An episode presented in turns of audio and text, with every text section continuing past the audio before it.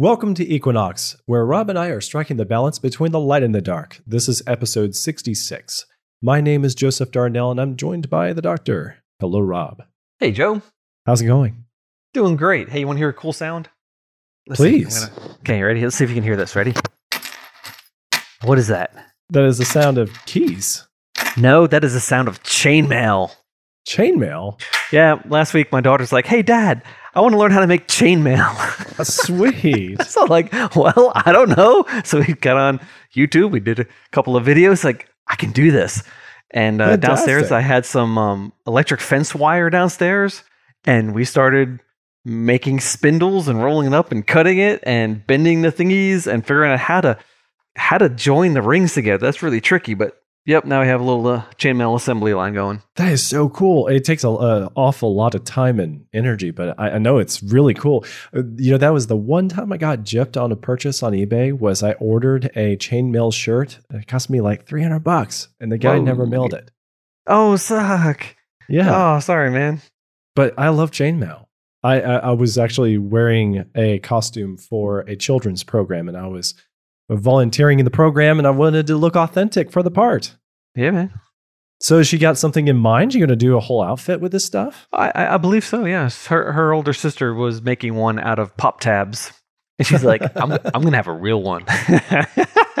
there you go. you go, girl. And which means that I am making most of it, but it's okay.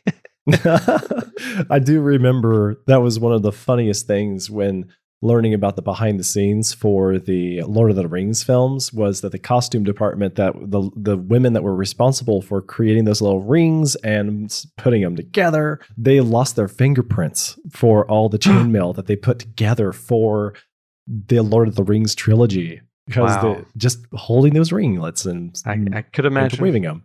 And looking at how they did it in medieval times, how long it took. Because I'm I'm not doing it like they did it. They would actually join the rings, flatten the ends, and drive a rivet through it.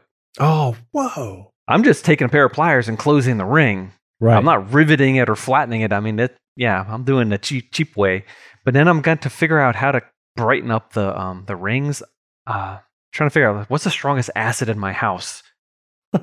Vinegar, Drano? yeah. Lemon juice is actually more acidic than vinegar, but I, you know I've heard that Coca Cola is like the world's best cleaner, so I just might go buy a bottle of Coke and You know, we could do a whole out- uh, episode about household cleaners and how Yes, good. Coca Cola is compared to Drano or who knows what. well, we, we might have to do some experimenting.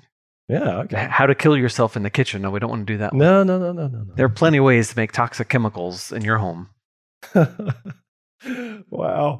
I love this topic so much. All right. Well, speaking of interesting topics, you wanted to bring this up because there was a milestone made for nuclear fusion. Yes. Yes, yes, yes. We've been working on nuclear fusion for decades, spending billions and billions of dollars. They keep on making these fusion reactors and then make another fusion reactor and another fusion reactor, and we've never once had fusion energy. But they know they can do it, they just never actually have.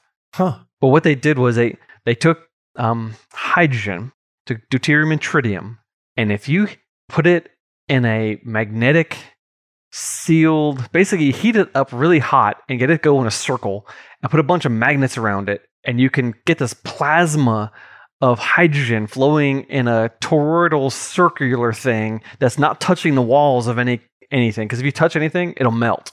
It gets so hot. This kind of sounds like Tony Stark's fusion device, power source. Well, if he if he has a fusion device, then this is exactly what this is. But it once you start fusing hydrogen atoms, you get helium and an awful lot of heat. You actually get the sun. This is what happens at the center of the sun. So we can make fusion. We can do it. We we have fused these atoms. We've produced a lot of heat. They're like, yeah, we can do this. But we've never done it such that it gets more energy out than you put in. So you know, you take a match, right? You light a match, you throw it on a bonfire. You get a lot more heat coming out of the bonfire than a little bit of match heat that you put in, right? Mhm. Well, this would be like you would have to have a bonfire to run a little campfire. All that energy from the bonfire channeling down to keep a couple little sticks warm. That's what so far we've done with fusion reactors. we had to put a lot of energy into it. And yeah, we can get the fusion to happen, but we don't get as much energy out as we put in.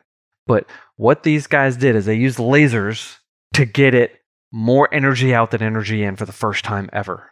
And this is really amazing and really cool. Now, if you couple that with this sort of, uh, let's call it magnetic levitation of, of this super hot fluid of hydrogen or plasma of hydrogen, we might actually have a fusion reactor sometime in the next decade or 10. so I, I, I, remember now. I, so it says on the internet, must be true, that Iron Man's suit was powered by an arc reactor, a, a type of fusion power source Oh, featuring yeah. a palladium core. Oh, yeah, palladium, because, you know. It sounds legit. like- yeah, use big words. Anything's legit, right? Unobtainium, Yes, yes, yes. ultramanium. You know, those are on the periodic table, right? Uh, oh, yeah, they're on the other, the flip side of the periodic table. the under the underside of our light placemats for our dinner on the table. Well, take your periodic table and turn it over. yeah. And you see this blank slate. That's where all the hidden stuff is. Oh, cool. Yeah. Yeah. Well, fascinating story. I'm glad to. I'm glad that we're making some progress. Yeah. I, I know we're not going to be powering any of our own rocket packs with these things anytime soon, but I would be pretty excited if I could get a rocket pack like that. I may not go to Mars, but I wouldn't mind having man-made powered flight suit. Rocketeer was one of my favorite films. Yeah, but but but but but but but but but but but but a pocket-sized fusion reactor ain't gonna happen. Mm. I mean, so far we're building these things the size of a city block. Oh, yeah, that's pretty big. And I remember in the Spider-Man 2, there was that uh, Dr. Octavius was trying to make a little sun of his own with a fusion reaction of some kind, and that went belly up, and that turned him into Doc Ock. So see how that turned Okay. Yeah, yeah, bad stuff, man. Don't mess with fusion. Sci- Sci-fi is not where we are with Equinox. We are about science. right. Yes, yes. But it is pretty cool when the ideas sound like something out of science fiction. Speaking of which, we're not going to talk about science fiction today, but we are going to talk about a film. You want to talk about that film? yes, film that I have seen and you have now seen, Yes. Pretty exciting. and the film is called Apollo 11. Awesome Film. That I saw it was IMAX. incredible. Really, it would have been glorious in IMAX. Yeah, it was it was glorious. In fact, I, I said I have to see this in IMAX, and I was on a trip for CMI somewhere. Don't remember where I was, but I said, "Oh, there's an IMAX theater there. Oh, I'm going." And phew, there it was. Late at night, watching this most awesomest of movies.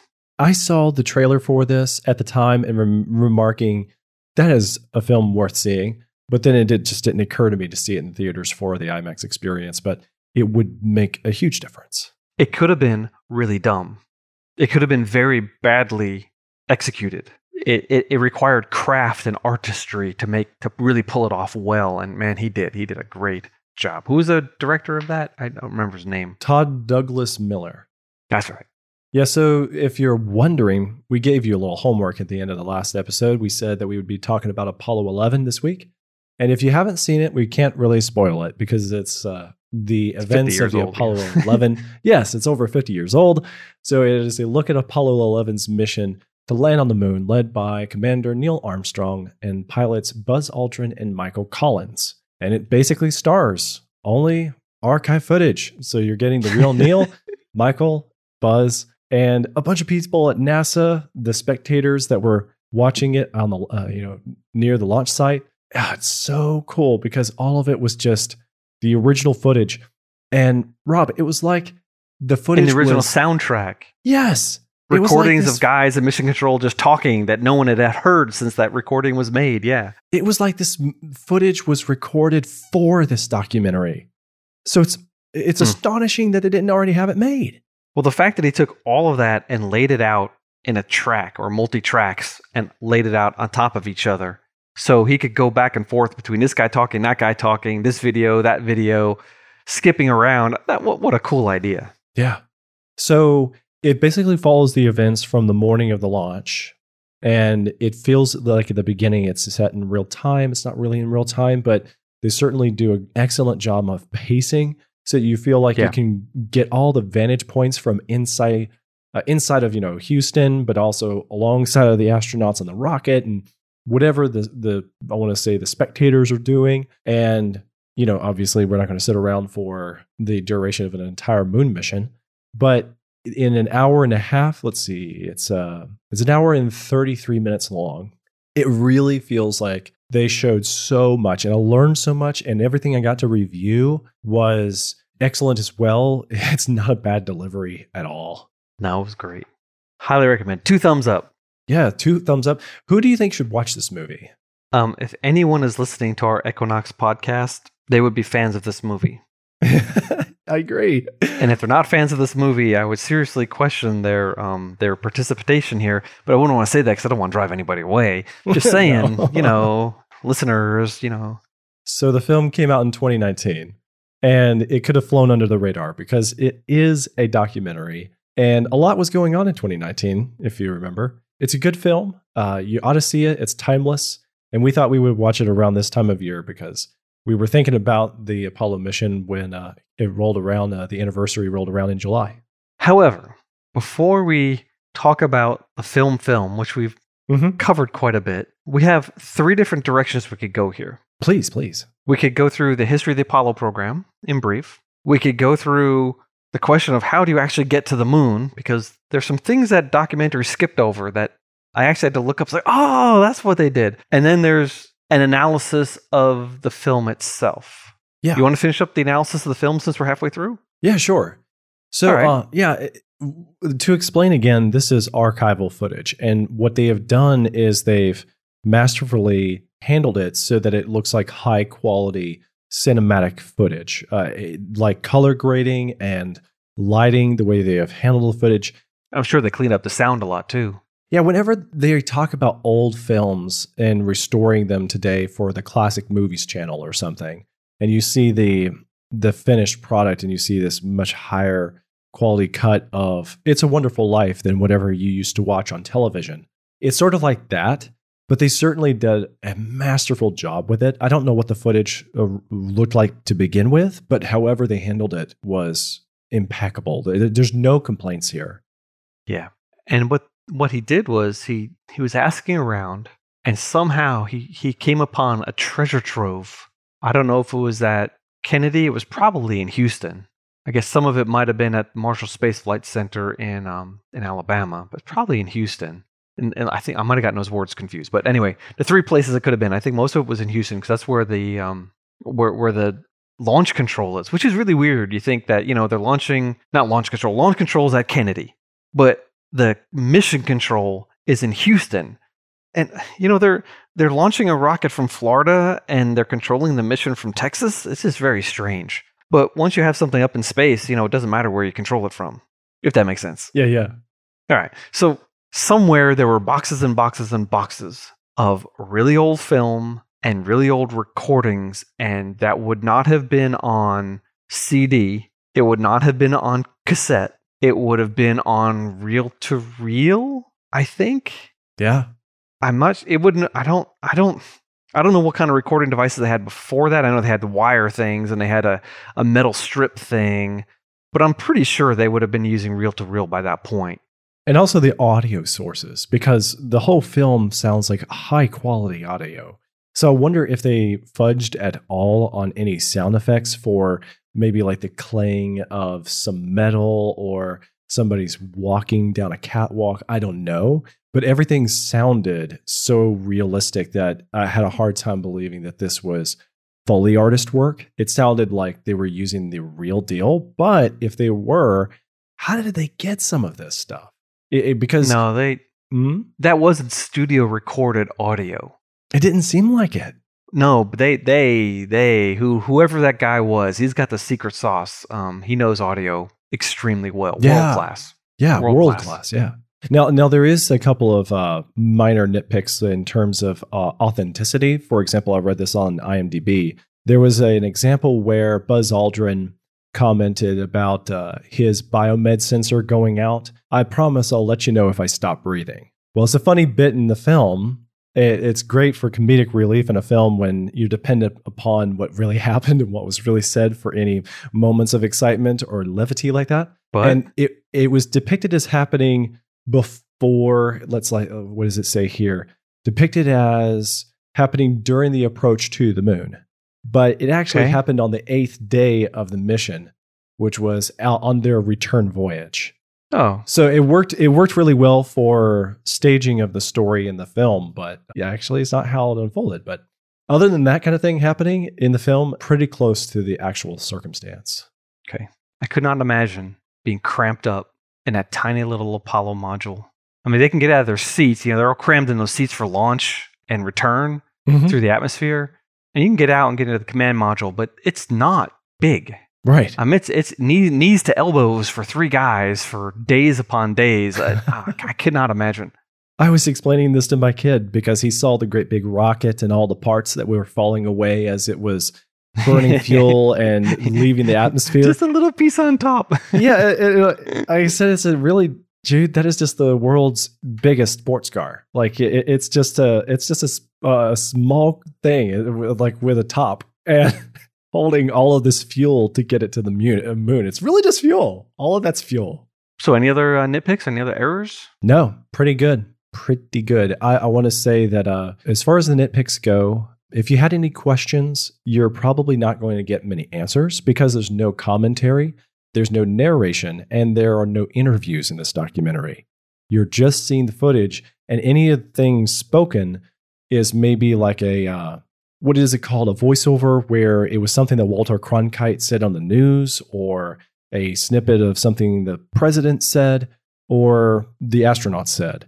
For the most part, it's just in the context of the situation, and they're not going to elaborate. Yeah, it did leave me a little bit in the dark or a little bit wanting more because the scientific aspects weren't explained. Yeah, But that wasn't the point. The point was shock and awe. yeah, and it Just works. sit back and watch this, and you're not going to believe what you see. And that's Yeah. exactly how it came across. It- and it's super for that. There's other documentaries that can give us the interviews. And then um, another another little minor nitpick would be that just a few times there would be moments where I felt like, can the camera show me a better shot? Can I see this happening? And it, it doesn't. So Well, y- y- because it didn't exist. Exactly. So I, I know that other documentarians would have probably thrown in some CGI representation or artistic license. They would have reenacted a circumstance so that they could fill in those gaps. And this film doesn't do that. I'm okay with that. Uh, just just a few times where it's kind of like, you know, this particular shot out the window of the lunar module is not the greatest. Can we can we get a better shot? But I understand that they did a remarkable job with what they had. yeah, it's not like SpaceX where you can glue a little mini camera inside your rocket, outside the rocket. You know, I mean, you got cameras everywhere in those things. Yeah, no. It, it- so sometimes I was able stopping to, to explain to my wife or kids, like, I know what's going on here. I know it's kind of confusing, but this thing you're looking at on screen is this thing, and they would go, "Oh, we didn't know." I'm like, "Yeah, that's why. That's why I told you because uh, you can't tell from just looking at the footage a, a few times." Hmm. Other than that, gorgeous film. Highly recommend. All right. All right, so we- tell me all about Wait, the wait, wait, Apollo wait, wait, missions. wait. What did you watch it on? TV, uh, HD. No. Hmm? Netflix, Amazon, Oh, I caught it on Amazon Prime. Prime. Amazon Prime. Okay, now now people know where, where to watch it. Yep, Prime Video. All right. How much did it cost you? Four bucks for the rental. Four bucks? That's not bad. Not at all. Not. Four people watched it. A dollar each. That's how I do the math. I like that. That's smart. So tell me all about the Apollo missions and everything that culminated with Apollo 11.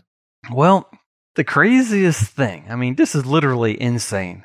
In May of 1961, Jack Kennedy, the president, this is before he got assassinated, of course, he goes to Congress and he has this famous speech about putting a man on the moon by the end of the decade. I mean, are you kidding me? Yeah.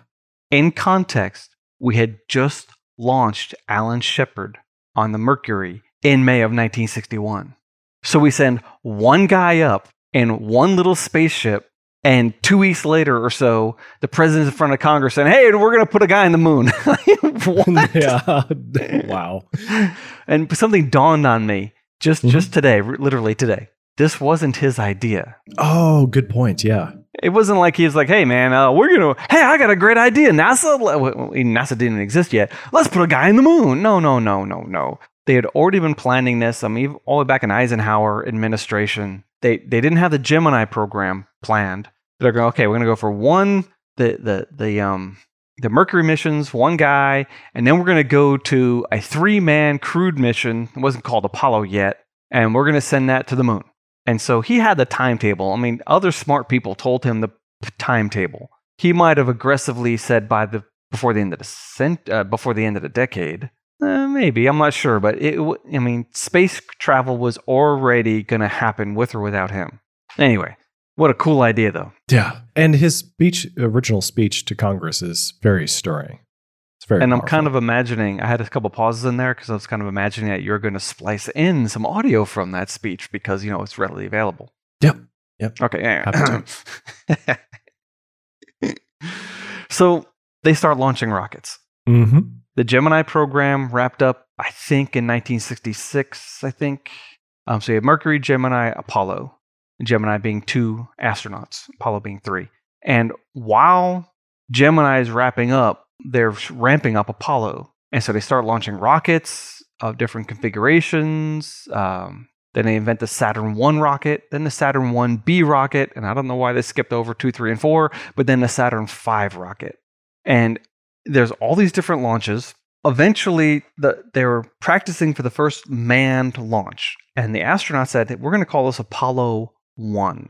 So all the things that came before it, you know, they didn't even count really. They were just, you know, just launching space junk. It's like, this Right. is going to be Apollo 1. And in January of 1967, there was a fire, and Grissom, White, and Chaffee died in the rocket on the launch pad during a test.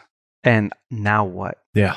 I mean, they burned to death. This is horrible, awful, terrible. I mean, do we cancel the program? Do we, you know, pull everything apart and figure out what happened and then do a bunch of safety things and delay the program by five, maybe 10 years? Meanwhile, the Russians are trying to get to the moon.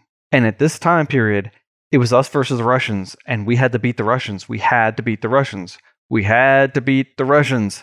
I saw a um, uh, YouTube documentary recently, and they've got the first two guys on the moon, Aldrin and um, and Armstrong, Mhm. and a white shiny thing flies across the background, orbiting the moon, and he circles it because that's the Russian module. Oh. And- Wow.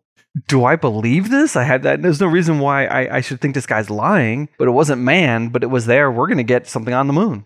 And that was one of their tests. And I mean, we caught it. They were they were around the moon while we were on it. Oh, this is insane. So there's this is the space race. right. We had to beat the Russians. But Apollo 1, Grissom White and Chaffee, 1960, January of 1967, they die in a fire. Two and a half years later, we landed on the moon. I think it's also very interesting that they stayed with the Apollo name even after they died, and it was out of respect for the uh, the astronauts' wives.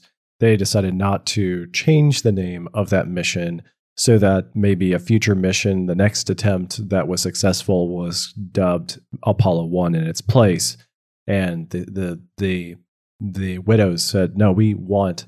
Our husband's mission to be remembered as Apollo 1. Yeah. And you found that you found that link that explained that because you asked me what happened to Apollo uh, two, Two and and three. I like, yeah. "Oh, I don't know. It is, you found the it is link. Confusing. And, and, and it's Yeah. a little arbitrary why they, they skipped 2 and 3. They viewed a couple of their unmanned missions that happened uh, uh, Before Apollo one, they called oh, let's call that one Apollo two and three. But there was in the third one. They just Mhm. kind of skipped over that one entirely. I don't I don't understand that flow of thought. No. But yeah, it was done in honor of those guys. very, very unique. And uh, so the other thing I didn't realize until I started to look at the information uh, just about this uh, this year was how many of these uh, tests, these unmanned missions, were happening in a very relatively small period of time. You know, the difference Yeah. of like 1967, 68, 69, like a lot of missions, a lot of rockets Yeah. launched. Well, they had a lot of things they needed to figure out because no one had ever done any of this before. In fact, since the last Apollo mission, no human being has been out of low Earth orbit, Wow. not even high Earth orbit. I mean, the farthest a human being has gone basically is the ISS. That's it. Wow. Considering yes. all the TV we watch where people are flying all over space, it feels like that is so Now- wrong. We'll get there. Just wait, just wait. So, Apollo 4, Yeah. November 1967. So January is the fire. In November, they launched the first Saturn V without any people on board because they needed to test if the thing could get back into Earth. Yeah. So they launch it, all the different stages, and then they have the reentry vehicle, that funny looking teardrop thing that we all know the picture of. They had to make sure it can come back and not burn up and not self destruct when it hits the ground and stuff like that. See, we we have this nice, you know, pseudo soft landing in the ocean. The Russians land on ground. what?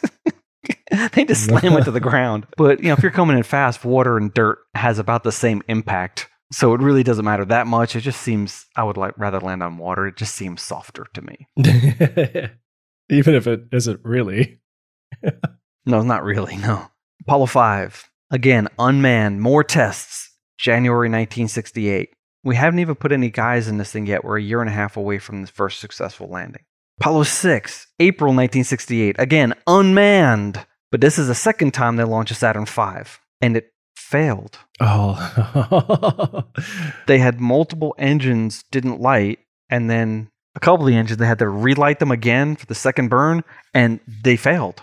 Oh no! Wait a second. Hey, um, aren't we like just like a year away from like putting people and sending them to the moon? yeah. No, actually, we're, we're less than that. That was April of '68. Ah. In October of '68, Apollo 7, Schirra Cunningham and Iseli, Isel, I don't know how to pronounce that guy's name. First crewed mission. This is less than a year away from the moon landing. First crewed mission, and it's the first time they televise things from inside the, the capsule. This is, I mean, cool. So everything's working now. But they didn't go to the moon. They just went into space and came home again. yeah. Apollo, it was Apollo 8, December of 1968, a month after I was born. Three, three astronauts, Wow. Borman, Lovell, and Anders, went around the moon. So they started on Earth, they went to the moon, lapped it 20 times, and came home. To be those guys and not Be so close. get and out. not- Yeah. But you know, to, to be an astronaut, a lot of these guys were Gemini astronauts. Some of these guys were Mercury astronauts. They reuse True. these Yeah. these guys multiple times. Like, okay, are you physically fit? Are you not sick? Okay, you're going. Okay, yes, sir. I'll go. Woo, and off you off you go. And it was just the luck of the draw sometimes. Um, but for the first people on the moon, there was a lot of psychological things that also had to be true. And they picked the cream of the crop for that one, which we're not quite there yet, though. But that was Apollo 8, and that is where they got the famous moonrise picture. Or no, so the famous Earthrise picture. hmm They they they went around the backside of the moon. No one had ever seen that before. And when they came around, took a picture of the Earth rising over the moon. I mean, most famousest picture probably ever, or at least it should be. And we're only what we're um eight months out. Wow. Apollo 9, second crewed flight of Saturn V, but they only went around the Earth. They're just testing more things. So Earth orbit only. That was March of 69. Apollo 10 in May of 69. The guys got in the lunar lander and took it down nine miles from the moon's surface and went back to the command module and went home. no!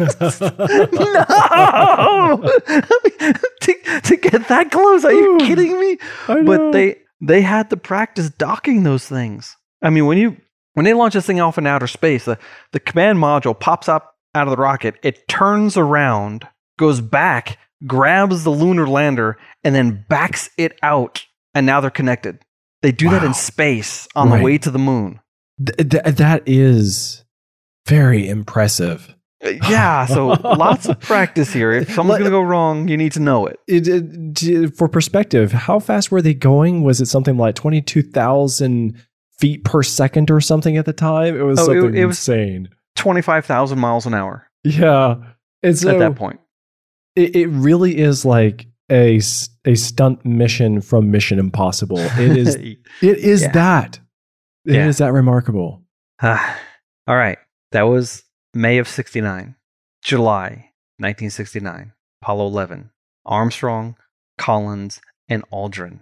Now, Collins at one point was called the loneliest man in the universe because Yes. for over 21 hours, he was not just alone in a spaceship, but half the time, or about half the time, out of radio communication with Earth because he was orbiting the far side of the moon. The farthest person from everybody else in the whole universe.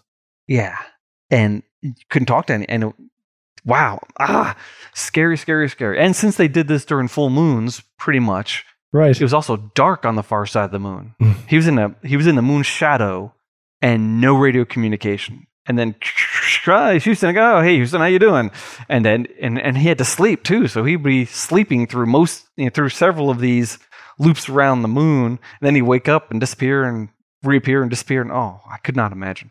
So this is 69, 52 years ago. Um, Neil Armstrong, Buzz Aldrin, they finally land on the moon. How long do you think they stayed there? okay, if I didn't know, I would have guessed maybe two days. Yeah, I would have said exactly. I would have said, yeah, a couple of days. I mean, after flying that long, no, it was 21 hours. All right. So you're on the moon for 21 hours. How Oh, long do oh, you oh, think? oh, by the way, that, that Yeah? reminds me, another point of the documentary was that when they arrived at the moon and they were base, uh, reviewing their flight plan and, and everything, they actually said, Oh, you got to the moon four minutes early. Huh. Four minutes early. yeah. I cracked up when I heard that. They were speeding to the moon. That's what they were saying. All right. So, hey, the last section of this podcast is going to be how to get to the moon. And we'll talk about that. But that's, that's, I can't believe they planned it out beforehand using slide rules. How many hours and minutes would take to get that's, Yeah. that's nuts. That's insane. Yeah. So, all right. So, 21 hours on the lunar surface. How long do you think they spent outside walking around? This got me. I had no no idea. See, I would have thought that they would have gotten out for a little while, gone back in, had lunch, got back out a little while longer, got back in, went to sleep, got up the next day, gone back out for a little bit, and then packed up everything to leave in their mobile, you know, home. Okay. But uh, later mhm. later Apollo missions, they spent a couple days on the moon, okay, and so they would have done something more like that. But they're only on the surface for two and a half hours total. Dude, you just flew to the moon, man. You only spent two hours exploring. What? But yeah, that, that that's that's how long they had. Two and a half hours on the surface. All that work, all those millions and millions of dollars to get two guys for two hours. and it would be fun to naively think that if the astronauts made an agreement amongst themselves, hey, we're going to stay a little bit longer. Houston can't tell us what to do anymore. It, would- it would have still had catastrophic effects on the rest of their plans for their return trip home. uh, yeah. They had to leave when they had to leave so that they could fall Yeah. in the ocean where they had to fall into the ocean at the time that they designated Well, based on the pattern yeah. of everything going on, right? Yeah, I guess because they didn't reinsert into Earth orbit on the way back, because that would have required a lot of rocket juice to slow them down. They use the atmosphere to slow them down, and they had to do it in the right place so that they would fall in the right place. But how even did they know? I mean, that, that's one of the biggest mysteries to me. You launch at the Earth. How do you know what where you're going to land in the ocean to the point where the, the helicopter is right there? Right. You know, the boat's right there. It's not 100 miles away. It's right there. What? How on earth do you know that? So, hmm. Some incredible mathematics. Yes. All right. So I got a question for you. Uh huh. And this is this is we can wrap up with this because this is really probably the most amazing thing about the whole thing. This is what I needed to figure out, and what the Apollo mission, the Apollo movie, didn't explain. How do you get to the moon? What do you mean? Well, once you have a rocket big enough, how do you actually get there? There was a debate in the early times, uh, probably in the 50s, maybe even into, into early Apollo times. Do we just build a big rocket, send a guy straight to the moon, land on the moon, and have that rocket return them? Right. Like, is the rocket going to have a launch pad where it relaunches off of the moon's pad to get back Yeah. to Earth? Another, yeah, more fuel. Yeah, you, you got a rocket, it's got engines, just put Mhm. enough fuel in it that you take the whole thing, land on the moon, take the whole thing, and bring it back to Earth. That well, makes they, sense. Did, they didn't have Elon Musk back then, so I don't think that Yeah, they that's pull true. it off. Well, the second option was take the whole rocket, land on the moon, only take half the rocket back to Earth. But that means you need more than two engines, two sets of engines. Hmm. Or we do it the complicated way, which is what they did. oh yeah. Yeah. So you launch from Kennedy Space Center in Florida, traveling toward the east, towards sunrise. And the reason you do that is because the direction the Earth is spinning. You have to get up to 17,000 miles an hour to have a stable low Earth orbit. And if you at the, at the equator, the Earth is spinning about a thousand miles an hour. So you only have to get up to about you only have to add about sixteen thousand miles an hour to get there instead of the full seventeen. Now at thirty degrees north, where Florida is, it's uh, the sine of something or other. You know, it's know, let's just say sixty percent of that. So you're only moving at six hundred miles an hour. Okay, so you don't have to get you don't have to add seventeen thousand miles of velocity. You only have to add sixteen thousand four hundred. That saves you a lot of fuel. That's why they point out over the Atlantic Ocean, and that's why our space center is on the East Coast. Huh. Yeah, cool. Yeah. So you do so now you got your rocket in low Earth orbit. Well, you're not moving nearly fast enough to get to the moon. You got to be moving at 25,000 miles an hour. You got to add another 8,000 miles an hour. Uh, that's another burn. That's another rocket. That's another strap yourself in, boys. This is going to hurt sort of thing. But the moon moves. You can't aim at the moon you'd miss. Right. It's just like firing off an arrow into the distance and the target is moving. Yeah. It's got to land. You got to fire where it's headed. Yeah, like if you're in Florida and you want to take a boat to the Bahamas, which a lot of people do, and they're not, oh, not always running drugs, but you know, even normal people do this too. Right. Of course. You don't look at your GPS and have it and point it at Nassau and drive there. You'll take the long way around, they call it. Because if you're always pointing at Nassau, your boat is drifting north very rapidly in the Gulf Stream. You'll make a giant curving arc to get there. No, you point it south of Nassau, and you that way you're actually moving straight across the Gulf Stream, but your boat isn't pointing in the direction that you're going. You have to fly upstream. You have to point your boat upstream so you go in a straight line. Well, okay, okay, that may be too confusing. Imagine this. Imagine you're in a spaceship and you fly past the sun. Yeah. You're not going to go straight past the sun. You're going to curve. The same thing with the rocket. If you want to fly away from the Earth, it's going to make you curve. So you have to predict a curving path. Right. And when you're in your low Earth orbit and you start your burn, you're on the other side of the Earth from the moon. What? Yeah. What? Excuse me, huh? Yeah, because you start accelerating in, in the direction that you're traveling, and you slowly get away from the Earth, but the Earth is pulling you, so you make a this long curve, and literally you you you're on the opposite side of the moon, and you blast off, and you curve around, and now you're pointing not at the moon again. You're pointing into empty space Right. for a couple days. You're flying through blackness as the moon is coming up from your right, and hopefully you meet in the middle. In the same way that a um, they figured out someone trying to catch a football, like a, a wide receiver is running down the field, he's trying to catch a football. Well, the, the path that he tends to take is a path that holds the football in the same place in his field of view. So the football is not traveling left and right according to his eyes. It's it's just sitting in one spot. It goes up and it comes down and lands right in his hands. Right. If it's traveling left or right at the same time, it's hard to follow it. But the relative perception is the football goes up and it just falls right down on you, even though you're running in a curvy line. Same thing with trying to hit the moon. You got to go in a curve. But here's something else you're going at 25,000 miles an hour. yeah. That's too fast. The moon's orbit can't hold you. If 17,000 miles an hour is just enough to keep you from falling into the earth, even 17,000 miles an hour, you can't do that around the moon. You'd fly away. 25,000, forget it. You're toast. You, you, you fly off into oblivion. So you have to slow down. But there's two things they do they use a rocket to slow you down, and they use the slingshot effect. You pass in front of the moon. And then as you curve around, the moon's gravity pulls you and actually slows you down. That is so cool.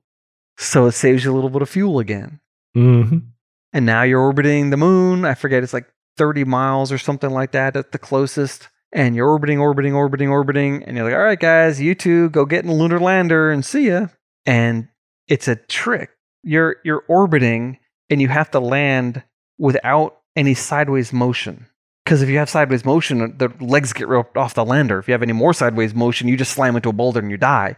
You have to stop and hover and then land. So it's more rockets, more more math. But man, I can't believe they did this using. I mean, they're just figuring 50-year-old stuff in their head. They, Yeah. they didn't have what we have. And so, um, Katherine, um, oh, what's her name from the movie, um, um, Hidden Figures. Right. Um, oh, I just forget her name. Forgive me, world. I should know. Brilliant woman. African American, super great with numbers, and basically got those guys to the moon. And she figured out how to go from a parabolic orbit to a circular orbit or an elliptical orbit. And that's a that's a tricky transition. So anyway, now they're on the moon. And now they have to go home. So they blast off from the moon surface, leaving half of the lunar lander behind, because why would you want to lift all that weight back up again? And they dock with the command module and they fire a rocket, uh, but they also they jettison the um the lunar lander. And it's funny because a couple of after a couple of missions they left seismometers on the moon, so they on purpose jettisoned the lunar lander so it would slam into the moon, so it would make an earthquake, so that they could measure it. Another time they they jettisoned it and figured it would drift off into space, and it didn't. I think we talked about this a couple episodes ago. They actually found, they think, uh, one of these uh, modules floating around in a highly elliptical, uh, high or- orbit around the moon. That's really cool. I hope someday Wow. one day someone goes and finds that thing. That'd be awesome. Right. But now, you, now you're coming back to Earth. Again, I imagine you're going at 25,000 miles an hour again. I don't know what the speed is on the return, but you got to go fast because you don't want to spend that much time in space. That was something I appreciated in the documentaries. That was that whenever they could, they would actually show this miles per hour they were traveling or the feet per Yeah. second they were traveling. Oh, Yes. it's so cool. And I'm using miles, not kilometers, even though I should be, but I'm still because I don't know. It doesn't really matter. If I said 25,000 Yeah. kilometers an hour, 25,000 miles an hour, what's the difference? It's really fast. So again, they're coming back to Earth, and the Earth is spinning underneath them. And they're just coming back to Earth, coming back to Earth. The Earth is spinning, spinning, spinning. And when they finally hit the Earth's atmosphere, they're like over Siberia, something like that. I mean, how do they know that if we hit the atmosphere at this speed over Siberia, we're going to land in the Pacific Ocean right next to this right. the, these ships that will rescue us, and they did, and it was brilliant, and we made history, and I was alive. I don't remember this, but I was at least alive. right. So something I was thinking of was Yeah, did they pass out when they were traveling that fast out of the atmosphere or coming back into the atmosphere? No, you know? no, they did not. For some reason, I thought I had been told that they had. Uh, no, Do you, do you know if that is even likely to happen? Has it ever happened with any astronauts? I would be surprised if it never happened. Okay. Um, but no, it, it um, they first of all, these guys are conditioned to to withstand G forces. Half of these guys are test pilots. Um, but the the rockets they build them on purpose with a certain amount of acceleration because you know that someone is not going to die inside it, and they probably won't pass out either. They can make them go faster, but that would not be good for the people on board. Okay. Um, but just like I remember hearing, um, oh, if you ever fell off the Grand Canyon or if you ever fell off the Empire State Building, you, you pass out before you hit the bottom, and and you wouldn't even. I heard it so many times, and one day I realized, wait a second, parachutists don't pass out. You're not gonna pass out. You, Right. You'd be awake the whole time, getting closer and closer to the ground. But yeah, so you know, you hear this stuff and you, you accept it because some kid on the playground told you this, and then as an adult, you're like, oh, that, that's not true. right. So no, no, I don't. In fact, there was a um.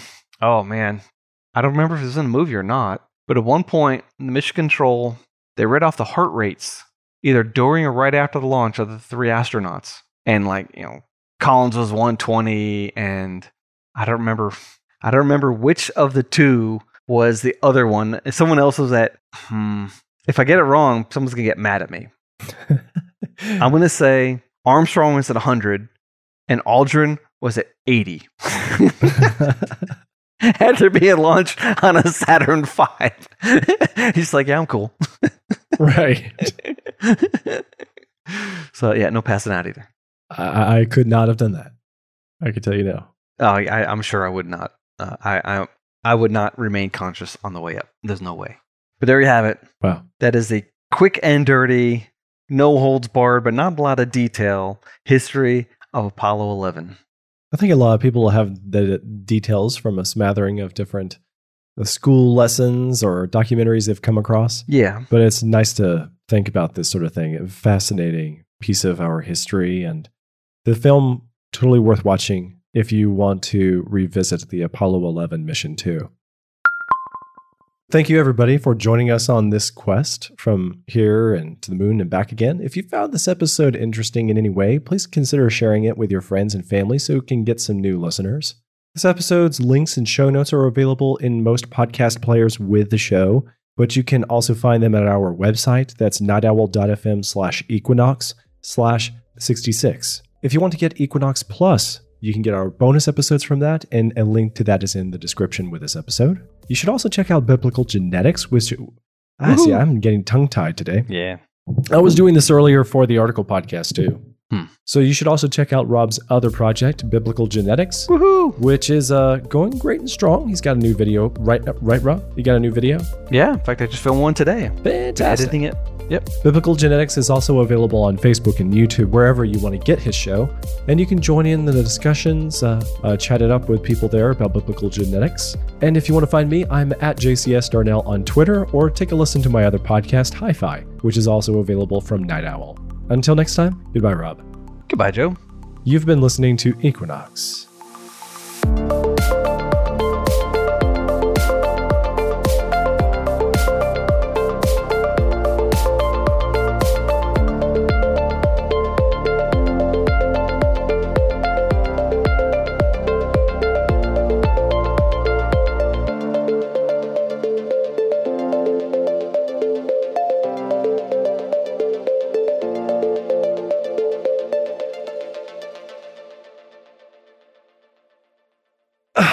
One of these days, we ought to just have like a, uh, a heart rate monitor for us on the show. See what our heart rate is before we start, and then like right after, and then right at the end. Hmm. Share that in the after show Hmm. because people want to know what our heart rate's doing. I know they. I know they get excited anytime they listen to the podcast. okay. Sorry, I don't know what to say. I'm like, trying to think of some snappy, like, comebacky thing, and I can't think of anything. So, all right, yeah, that's possible. if they if they're as cool as cucumbers, they probably should look into the astronaut cadet program. If they're cool as cucumbers, that means they're sitting on a slab in the morgue, man. You don't want to do that. okay, maybe not that cold.